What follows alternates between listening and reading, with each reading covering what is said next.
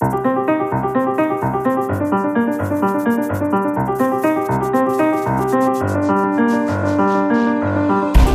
semana vamos ter um único tema em discussão, o Orçamento do Estado para o próximo ano e tudo o que o documento ontem apresentado implica. No fundo, vamos tentar saber se este é um documento, como diz a Ministra das Finanças, duro, exigente, mas equilibrado na repartição dos sacrifícios. Já avançaremos mais, mais daqui uns minutos para esse tema central.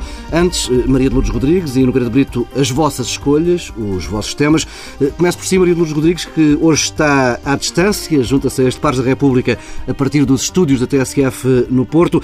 Eh, antes de mais, boa tarde. Traz para esta primeira parte eh, resultados, resultados preocupantes das sondagens em França. É verdade.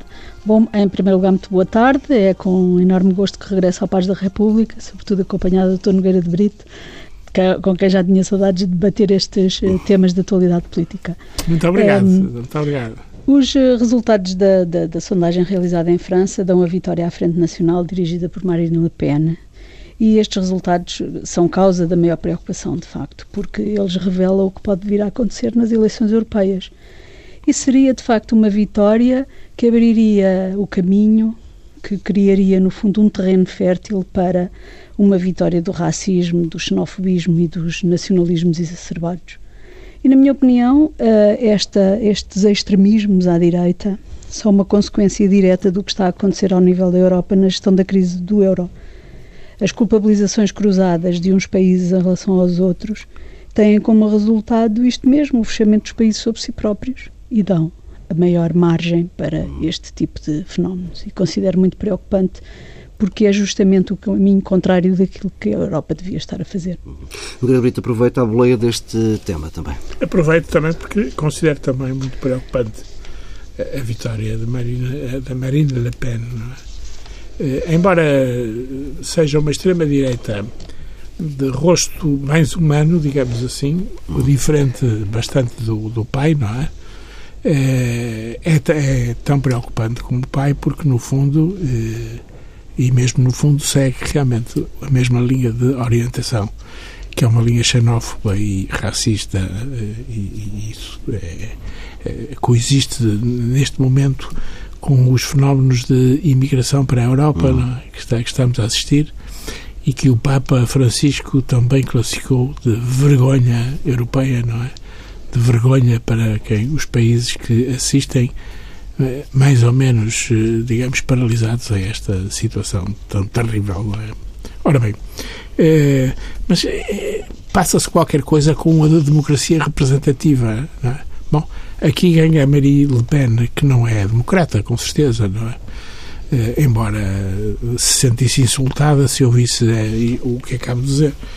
Mas uh, cá em Portugal acontecem também coisas estranhas. Não é? as, eleições autárquicas revelaram coisas estranhas que realmente o povo começa a não a, a exprimir a, a sua falta de adesão ao regime democrático. Um grande aumento dos votos brancos e nulos, por exemplo. É? Isso é extremamente significativo. Desde logo a, a grande abstenção, que é grande, não é? Depois os votos brancos e nulos. Depois, realmente, as listas de independentes. Eh, as pessoas perderam a ligação com o partido, ou porque ela os incomodava, não é? Porque o partido não, não ouve, está a distanciar-se do povo que representa. E se isso acontecer, se realmente os partidos se distanciarem do povo representante, a certa altura não o representam efetivamente. E não o representando efetivamente, um dos pilares da democracia representativa cai imediatamente. O pilar fundamental. Isso também é preocupante. Quer dizer, foi uma. Nós ainda não tínhamos, dado o calendário, não tínhamos ainda falado sobre as eleições autárquicas, nem falámos sobre as eleições autárquicas. Foi um, um, um uma, um dado importante, não é? Um, é um acontecimento importante na vida política portuguesa, muito importante, e muito importante pela forma como ocorreu e pelos resultados que teve, não é? Que é a altura de os partidos. É um alerta aos partidos. Fazerem realmente um exame de consciência e olharem para dentro de si próprios e verem se há qualquer coisa a fazer ou não. Eu suponho que há qualquer coisa a fazer. Há muito a fazer mesmo. E se não se for feito, temo também pelas consequências disso. Maria dos Rodrigues, eh, não quero fechar esta primeira parte sem saber se tem alguma coisa a acrescentar sobre esta questão de, dos resultados eleitorais eh, em Portugal com os autárquicos. Há uma reflexão a fazer sobre os resultados eh, eleitorais das autárquicas.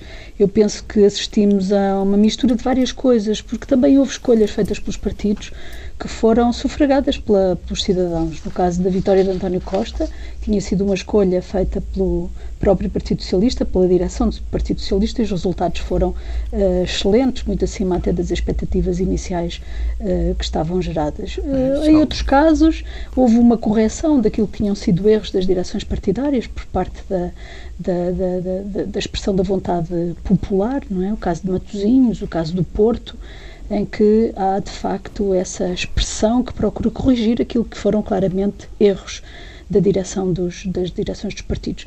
Depois houve também alguns sinais positivos, apesar de tudo, porque as, uh, as soluções mais populistas, digamos assim, acabaram por uh, não sair ganhadoras. Eu penso que é, temos alguns representantes na classe política deste populismo uh, que, que hoje se exprime na política uh, e que, apesar de tudo, não tiveram o apoio popular. É o caso de, de, do Luís Filipe Menezes, é o, o caso que nos ocorre sempre quando falamos nestas coisas.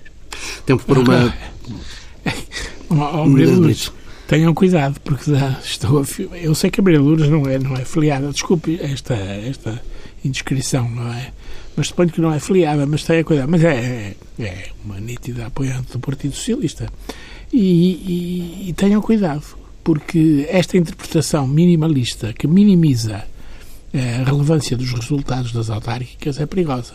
Entender que houve apenas algumas correções, não é? Ao que os partidos decidiram, é, é perigoso. É, não, mas eu estou, eu estou... não foram correções, foram, não foram correções, foram, eh, digamos, atestados de erro que foram passados aos partidos. E, e, e os partidos escolheram mal, realmente. Uhum. É. A escolha de Filipe Menezes é uma escolha completamente errada e os partidos têm de ter capacidade para eh, não, é verdade, não cometer esses erros. Acho que tivemos dois exemplos no Porto e em Matosinhos de escolhas erradas por parte dos dois maiores partidos. Não, PSD, pelo país fora. Pelo, pelo país, país fora, mas mais. Eh, houve mais, mas eu estou a referir-me a esses dois sim, exemplos, sim, sim. porque são duas grandes câmaras muito importantes e em que eh, têm, de certa forma, uma expressão nacional e, portanto, elas representam, de certa forma, outros erros que foram cometidos e que não têm essa escala nacional. Mas eu estou de acordo consigo, mas apesar de tudo, acho que é positivo que a expressão, através do voto dos cidadãos, tenha permitido corrigir esses erros, porque eles foram de facto corrigidos e espero que os partidos, as direções dos partidos tenham aprendido a lição. Tempo para uma primeira pausa, agora sim. Regressamos mais daqui a pouco com o tema central, o Orçamento do Estado para o próximo ano.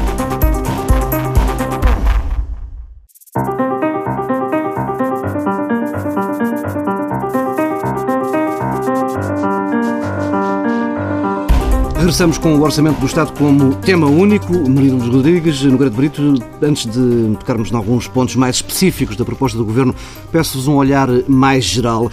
Eh, estamos perante um exercício de teimosia, de insistência numa estratégia que pouco ou nada tem feito pelos dois grandes objetivos do Programa de Ajustamento, ou seja, consolidar o déficit público e a sustentabilidade da dívida e garantir a sustentabilidade da, da dívida. Eh, Começo por si, Maria Luz Rodrigues. Não sei se é apenas um exercício de teimosia, eu diria que há alguma teimosia, mas também muita incapacidade, muita incapacidade técnica e muita incapacidade política. Uh, enfim, não gosto de ser tão. Uh, de usar termos tão uh, extremos, mas de facto há uma incapacidade política que se traduz em incapacidade de negociação, em incapacidade de defender com convicção as medidas que estão a ser propostas e uma incapacidade técnica para fazer melhor, porque de facto hoje temos a prova de que a tão falada reforma do Estado se resume, afinal, a um corte de salários da função pública e de pensões. Uhum. Se a reforma do Estado, tão falada desde o no último ano, não houve outro tema praticamente na agenda política, se reduz a medidas de cortes cegos uh, que fazem baixar os salários da função pública e o montante das pensões, se é isto a reforma do Estado, isto não é sustentável, isto não é reforma nenhuma e, portanto, isto significa que aquilo que estamos a fazer é empobrecer o país para nada. Empobrecer, pelo menos não se conseguem perceber quais são os objetivos desta redução brutal do consumo, porque basicamente uh, o que este orçamento tem é, é, esse corte brutal, é um pacote, é um novo pacote de austeridade, apesar do governo dizer que não é novo, ele é um novo pacote de austeridade que terá consequências muito negativas, como os outros pacotes tiveram, terá efeitos muito negativos no, no, no, emprego, no investimento, no consumo, e tendo no consumo, tem na produção e tem na economia. E, portanto, não se consegue perceber como é que se vai sair deste caminho, uh, nem como é que se vai resolver este problema, este beco sem saída para que o país está a ser empurrado. Depois tenho três comentários que gostava Sim. de fazer. Já avançamos mais, mais adiante. Nogueira Brito. Eu fico muito satisfeito com, não, com o que acabo de ouvir, porque a Maria de Lourdes acabou por revelar uma certa simpatia pela reforma do Estado e criticou os que eh, praticaram a austeridade, a política da austeridade, para quê? Para nada. Porque não fizeram a reforma do Estado. Portanto, esse tema da reforma do Estado é realmente um tema central. E é um tema que, digamos, faz recair sobre Paulo Portas uma grande responsabilidade. Paulo Portas não foi capaz de apresentar, pelo menos até agora, a reforma do Estado. E acabou por apresentar apenas realmente esse programa de cortes transversais nos salários e nas pensões, como sendo ele próprio a reforma do Estado. Não foi capaz de ir, digamos, catar serviço por serviço, instituto por instituto, fundação por fundação, etc., aquilo que realmente está, faz a gordura do Estado. Esperava melhor do líder do seu partido? Esperava melhor, porque o líder do meu partido é uma pessoa inteligente e é uma pessoa com grande capacidade tática, mas ao mesmo tempo que tem alguma visão estratégica. E esta dele se ter agarrado à reforma do Estado foi de facto e parecia em princípio positivo e que o iria revelar como político de mais peso e de mais fundo na vida política nacional. E afinal não aconteceu.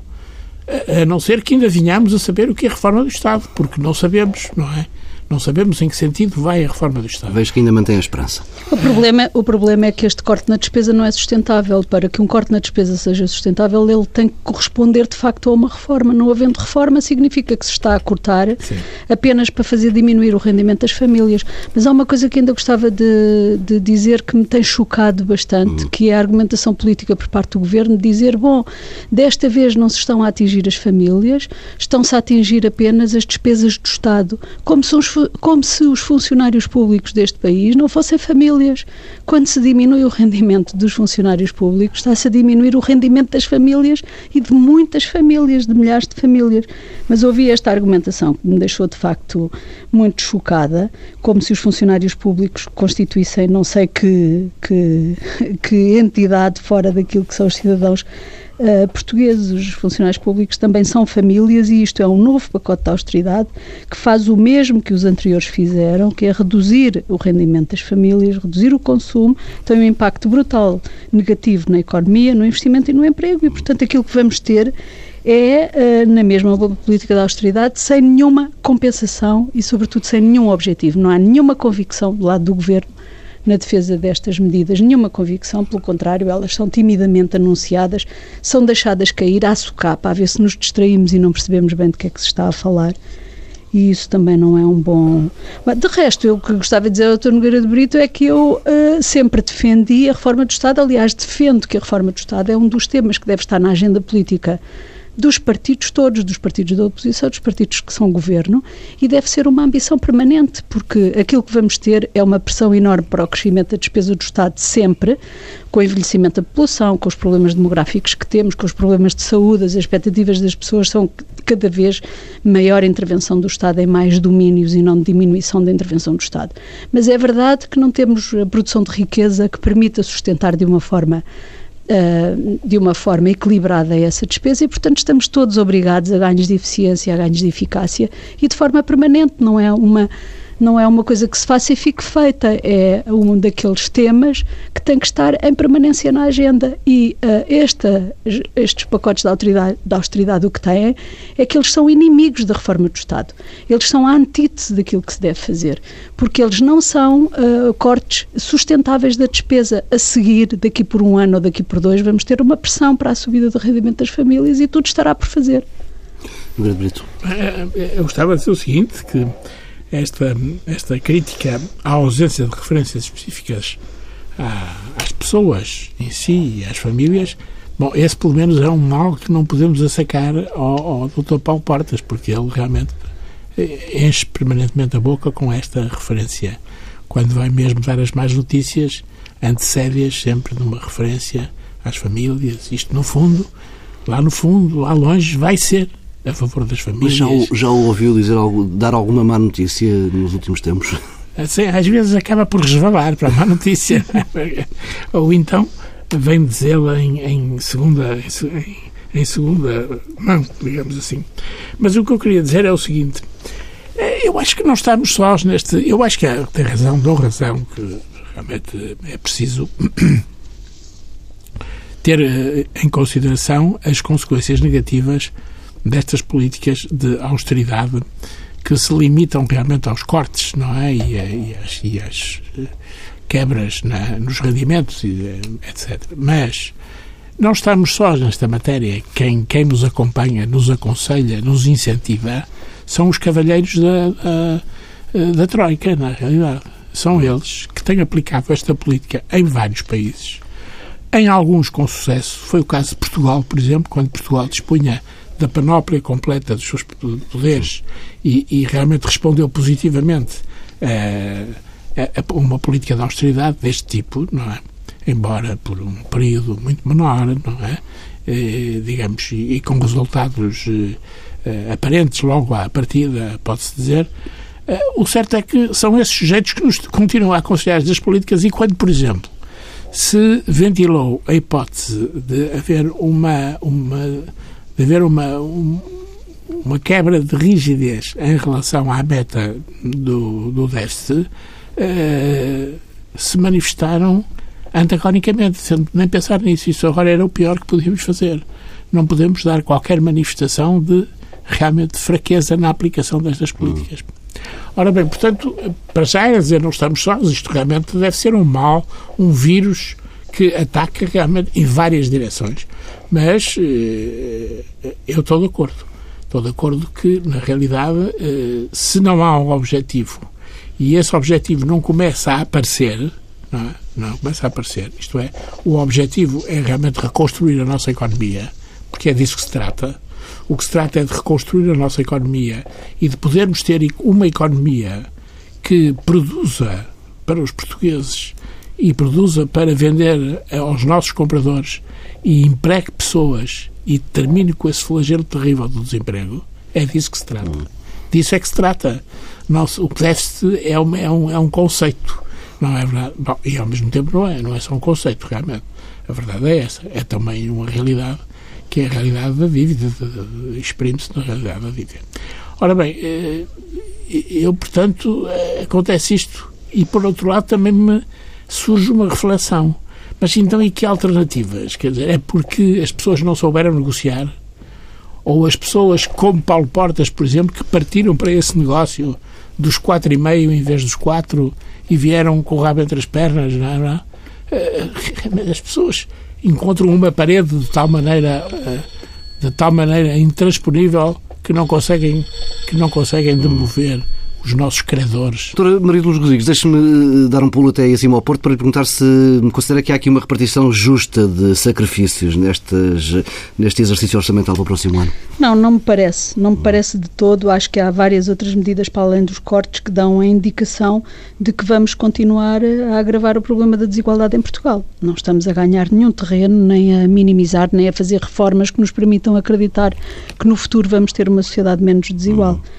Eu dou o exemplo do que, do que, é, do, do que está introduzido no, no, no, Orçamento de Estado em termos de reforma do IRC, que é, em princípio, é uma boa notícia. Uh, a reforma que é proposta pelo, pelo Dr. António Lobo Xavier não é seguida integralmente. O Governo fez uma aprovação diferente daquilo que era proposto e, em algumas dessas diferenças, está de facto, estão de facto uh, questões, uh, questões críticas porque, por um lado, uh, devia ter-se apresentado, pelo menos, uh, uma reforma do IRS e do IVA dos impostos uh, diretos e indiretos uma reforma global. Eu, eu não sou nada apologista de que se diga que ou se faz tudo ou não se faz nada. Uh, tenho normalmente uma abordagem até bastante incremental dos processos e acredito que se fazem as coisas passo a passo. Mas não é razoável que se apresente uma reforma do IRC e nada se diga sobre o que se vai passar com o IRS e com o IVA e era absolutamente essencial que esta questão aparecesse como um pacote, fosse apresentada aos portugueses como um pacote e não apenas a revisão de um dos impostos porque a, a, a, carga excessiva, a carga do IRS excessiva sobre os rendimentos do trabalho, nada é dito sobre isso. E um dos pormenores que não é aceito na proposta feita pelo Dr. António Lopes Xavier faz toda a diferença, que é que tem que ver com os dividendos, porque no fundo a baixa da, da, da taxa sobre, sobre hum, sobre o IRC, eh, na proposta do Dr. Eh, António Lopes Xavier, vinha acompanhada de uma subida da taxa do, do, dos dividendos da, da, distribuição de lucros. Uhum. E isso o, o, governo descartou. E, portanto, isto são pequenos sinais, no fundo, que mesmo quando há uma boa notícia, uma boa iniciativa, uma medida que constitui de facto uma reforma que a prazo pode ter impactos positivos, pode tornar todo o nosso sistema muito mais amigo do investimento, uh, tem pequenos sinais que revelam que assim pode não ser e que aquilo que vamos ter é de facto um país uh, igualmente desigual. Uhum. No Gabrielito, a questão da repartição dos sacrifícios. Sim, realmente este exemplo é bem, é bem apresentado, não é? Eh, este exemplo do IRC e, e, e, do, e do IVA eh, e realmente a questão da, da tributação dos rendimentos eh, dos dividendos é bem apresentado realmente. Ela significa ela não traz a medida vem desprovida completamente de cautelas em relação à, à digamos à, justiça na, na tributação. eh, portanto, há equidade na tributação. Eh, e isso é negativo e, é, e, e, não pode deixar de ser apontado. Mas simplesmente a grande preocupação do governo, o governo realmente ficou longe, apesar de tudo, com uma série de acontecimentos que afetaram a, a, para, a, o exercício da política orçamental. O governo acabou por ficar longe dos, dos déficits que que realmente sucessivamente lhe foram uh, consentidos, uhum. designadamente para este ano, não estou a falar quanto ao outro, continuamos com os 4%, não é? Cada vez com em, em, numa espécie de carrossel que já é uma montanha russa autêntica, a não é? A maioria para, dos jornalistas diz que é impossível lá chegar chegarmos, com esse exercício. Para chegarmos aos Sim. quatro, realmente cada vez se torna mais difícil, até porque nos estamos a afastar com aquilo que vamos consentir para este ano, não é? Portanto, vamos ver, vamos ver. Há milagres, talvez. Mas uh, o que é facto é que uh, isso resulta de dificuldades na obtenção de, de, de, de equilíbrio entre receita e despesa uh, que permitisse, de facto, estarmos mais próximos da meta inicialmente traçada para o, o déficit deste ano. E quanto mais déficit, mais dívida, não é? E quanto mais dívida, pior a nossa situação está e mais longe está de ser resolvida. Hum. Mas ao mesmo tempo parece que vivemos num mundo de ficção, uh, num mundo de faz de conta. A Troika faz de conta que não cede. Nós fazemos de conta que cumprimos as metas no que respeita à dívida e no que respeita ao déficit. Só há uh, um ator envolvido, só há uh, alguns agentes envolvidos que não fazem de conta porque ficam mesmo sem salários. Tudo o resto é faz de conta. E isto assim se passa desde Mas, 2011, desde esse orçamento. Tudo faz de conta. Aquilo que não faz de conta é o rendimento das famílias. Isso diminui mesmo. Tudo o resto são exercícios de, de representação, porque não acredito, o déficit não vai ser cumprido cumprido, mesmo com estes cortes, porque nós temos um problema de crescimento e de produção e de economia que não está a ser enfrentado, não está a ser resolvido. E enquanto não for resolvido, não houver uma intenção de resolução desse problema, nós não vamos sair deste beco sem saída. Oh, Maria Lourdes, mas não afastando realmente a crítica que faço a esta política, nestes termos hum. em que ela está a aparecer desenhada eh, perante nós, não é? Não afasto, no entanto, esta minha preocupação, é de encontrar uma alternativa. Qual a alternativa? É porque, na realidade, eh, eh, eu tenho uh, ouvido muitas críticas, não é o seu caso, não é? mas tenho ouvido muitas críticas que são críticas que não são alicerçadas na apresentação de uma alternativa. E eu não vejo bem que haja uma alternativa. Eh, Nós não estamos da posse de todos os elementos e de toda a informação para poder desenhar alternativas. Nós não estamos. Então, a mim parece-me, por isso eu falo em alguma incapacidade técnica e, e, também em capacidade política e de negociação. Por exemplo, neste caso do, da, da, da reforma sobre os impostos, era um terreno em que teria sido possível, se tivesse havido vontade de negociar e haver um acordo uh, um compromisso entre os vários partidos para se fazer uma reforma mais global. Ah. Isso exige tempo, exige compromisso, exige cedência, exige colocar de lado as visões mais fundamentalistas e mais sectárias. E o governo é incapaz de fazer isso, tem sido incapaz de fazer isso. E da mesma forma que é incapaz de negociar internamente, nós podemos extrapolar e como é que se passa na negociação internacional. Nós não sabemos, não, não estamos de posse de todos os dados. Temos apenas sinais e temos a informação que vem nos jornais. Mas uma coisa é certa: uh, uh, esta dívida não, não é passível de ser paga uh, com o escalonamento que já leva. Não é possível. Uh, e, portanto, tem que haver condições de negociação. Agora, a negociação também não se passa, nós sabemos, não se passa na praça pública. Nós, aquilo que sabemos quando foi a negociação do PEC 4 é que ele foi feito em grande sigilo e hoje acabamos por ser conduzidos para uma situação também porque foi este governo que defendeu a situação de resgate. Se não houvesse resgate, o país não, não tinha possibilidade de sobrevivência. Uh, quem mais defendeu a solução do resgate foi, foram os partidos que estão hoje uh, no, no governo. E, portanto, essa situação condiciona muito todas as outras alternativas, já condiciona muito todas as outras alternativas, mas não é possível acreditar que não há alternativas. Não é possível, tem que haver. A prova de que há sempre alternativas é que este ano não vamos cumprir o déficit, isso já foi uma alternativa. Não cumprir já foi uma alternativa. Brito. É, não cumprir já foi uma alternativa. O pior é os 4% lá ao fundo do túnel. Não é? Agora, o que eu queria, mas realmente a Maria de Lourdes acabou por fazer o que fazem normalmente os críticos da política que está a ser seguida. É, é de facto criticar, não há de dizer que apontar os aspectos negativos desta política, as suas consequências nefastas sobre uh, o, o, rendimento das famílias e das pessoas e, e portanto, a, a, sobre a poupança, sobre o consumo, etc., mas eh, não apontam uma alternativa. A questão toda é que nesta, nós, neste momento, e com as possibilidades que temos não é, em, em termos de políticas económicas e financeiras, nós estamos desprovidos de meios para realmente bater o pé, poder bater o pé e realmente continuar a marchar, não é? A andar. Nós não podemos fazer isso. Nós temos os credores, não é? Em cima de nós a impor-nos uma... Mas, no ano passado eh, retirámos 5 mil milhões de euros à economia em austeridade e conseguimos eh, consolidar o déficit em pouco menos de mil milhões. Portanto, não chega de demonstração de que este caminho não é... Mas essa, eu, eu Por tenho... muito que seja imposto pelos, pelos eu, criadores, às tantas valia a pena oh, Doutor Nogueira de Brito, eu, também gostava, eu, eu também gostava de dizer uma coisa. Este governo põe-se muitas vezes nessa posição do alto do seu uh, lugar e do seu poder poder de condução do país e dizer digam lá quais são as alternativas.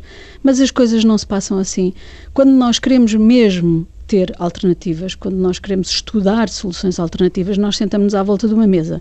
Não ficam uns a falar de cima de um, de um pedestal e outros sentados no chão uh, a tentar responder a quais são as alternativas. Oh. Para construir alternativas é preciso que as pessoas oh. sentem à volta da mesa, oh, sejam todos conhecedores da, da informação que está disponível e possam construí-las coletivamente. A, a senhora professora nota alguma disponibilidade do doutor Seguro para realmente construir alternativas? Ou então entrar numa via de diálogo e de negociação. O doutor, o doutor António José Seguro foi eu, eu, muito maltratado por este governo ao longo destes dois últimos anos. Muito maltratado, com grande desprezo, com grande, com grande sobranceria, sempre com a arrogância de quem está no poder e tem toda a razão, e tratando mal não apenas o, a direção do PS, como todos os membros do PS, mesmo todos os independentes simpatizantes e, com o PS, foram alvo. A senhora nunca de, foi maltratada. De, de, não, eu não estou a falar de mim, eu não estou a falar de mim, eu estou Mas a falar um das críticas e da destruição que foi feita por este governo das políticas de governos anteriores e não foi só do governo Sócrates. De facto, perante oh, uh, incapazes de fazer alguma coisa, destruíram, destruíram, uh, acabaram por criar um clima de oposição que não é saudável para a construção das alternativas. Porque as alternativas têm que se construir à volta de uma mesa e partilhando toda a informação. Qual é a informação que existe e agora o que é que vamos fazer? É assim que elas se constroem, não é? Mas, repara, partilhar alguma informação, porque estamos a ensaiar um processo de coligação partidária. Não estamos, eh, às, às vezes, a vida dentro dos partidos é, é pior nesses termos, nesses termos do que nas coligações.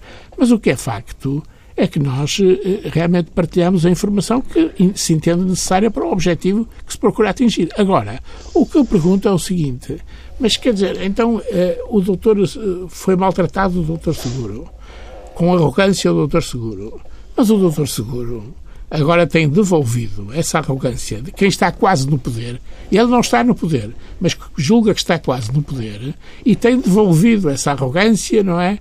Essa forma, eh, digamos, negativa de eh, tratar e identificar os adversários políticos, tem devolvido isso com um troco e mais do que isso, não é? Portanto, realmente não há, não se deve criar a ideia de que há um responsável, um, um, partido responsável, e todos os outros não são responsáveis. É preciso realmente alicerçar a ideia de que todos têm contribuído, cada um da sua forma, para eh, tornar inviável um caminho de é, entendimento. É, é verdade, doutor Nogueira de Brito, mas também vai concordar comigo quem tem, quem, quem está numa posição de poder, quem é governo, tem mais responsabilidade na criação de condições para um acordo e para a negociação do que quem não está, do que quem está na oposição. É quem, quem está em posição de poder que tem que ter a generosidade de abrir as negociações e de uh, uh, abrir o diálogo e escutar aquilo que os outros têm para dizer. E isso nem sempre vimos, de facto. Não é o, o, o não é o Dr. António José Seguro que vai uh, ter a iniciativa de construção de alternativas. Ele pode construir do lado do PS, mas se for para serem construídas com os partidos que estão no governo, quem tem que ter aqui uma grande responsabilidade é quem está no poder, é quem tem a possibilidade de, de, de decisão. E aí vemos muitas vezes atitudes de grande arrogância. Arrogância ah, incompetente. A recíproca é verdadeira. Meus caros, tenho de, tenho de vos interromper. Vai, vamos fazer aqui mais uma, uma, uma pausa neste Pares da República. Regressamos já daqui a pouco com as vossas sugestões, certamente mais descontraídas do que este último pedaço de conversa. Regressamos agora com as sugestões eh, dos pares, sugestões eh, mais eh, tranquilas. Maria Lourdes Rodrigues sugere uma leitura de hum, um livro de um jovem investigador, A Escola da Vida. A Escola da Vida, é, o autor é o Pedro Abrantes, um sociólogo, jovem sociólogo da Universidade Aberta, que lançou no dia 10, no dia 10 de outubro aqui no Porto, um livro chamado A Escola da Vida, que no fundo faz a análise dos trabalhos de, de, de alunos, de bastantes alunos, de, de alguns dos centros Novas Oportunidades. A editora é a editora Mundos Sociais e é muito interessante porque se pode perceber uma parte de Portugal uh, do que foi uh, o país, do que foi a vida dos portugueses ao longo de vários anos através do relato da sua própria vida destes uh, adultos que frequentaram o programa Novas Oportunidades. De resto, é, é um trabalho muito sério, muito rigoroso e que eu recomendo vivamente porque permite não apenas compreender melhor o país e o que foi a vida das pessoas que não tiveram a oportunidade de ir à escola, como também aquilo que foi o programa Novas Oportunidades. Pedro Brito, a edição completa das obras do Padre António Vieira. Está a sair paulatinamente, não é? Paulatinamente, com Pedro, é, não é Paulo, Paulo, Paulo. mas é, está a sair paulatinamente. É, é uma iniciativa do Círculo de Leitores e é realmente curioso porque é uma iniciativa, eu diria que com características populares, porque é escrito em português moderno, talvez moderno demais, não é? Para muitos. Porque é realmente de acordo com. é concordatário, é um português concordatário. Mas é, a obra é, é, é uma obra de vários autores que têm realmente que se têm preocupado pelas várias facetas da obra multifacetada do Padre António Vieira e que eh, nos ajudam com o seu comentário, nos acompanham a ler e a compreender melhor, porventura, esse grande, esse grande exemplar da nossa literatura. Eu aconselho que realmente as pessoas a, a fazerem uma visita, não é? Eu não digo que realmente a ler os 30 volumes, não é? Mas a fazer uma visita a esta obra reeditada boa pelos circuladores. Fica por aqui esta edição de Paz da República, com duas sugestões de leitura longe das preocupações da crise. Regressamos na próxima semana, à mesma hora.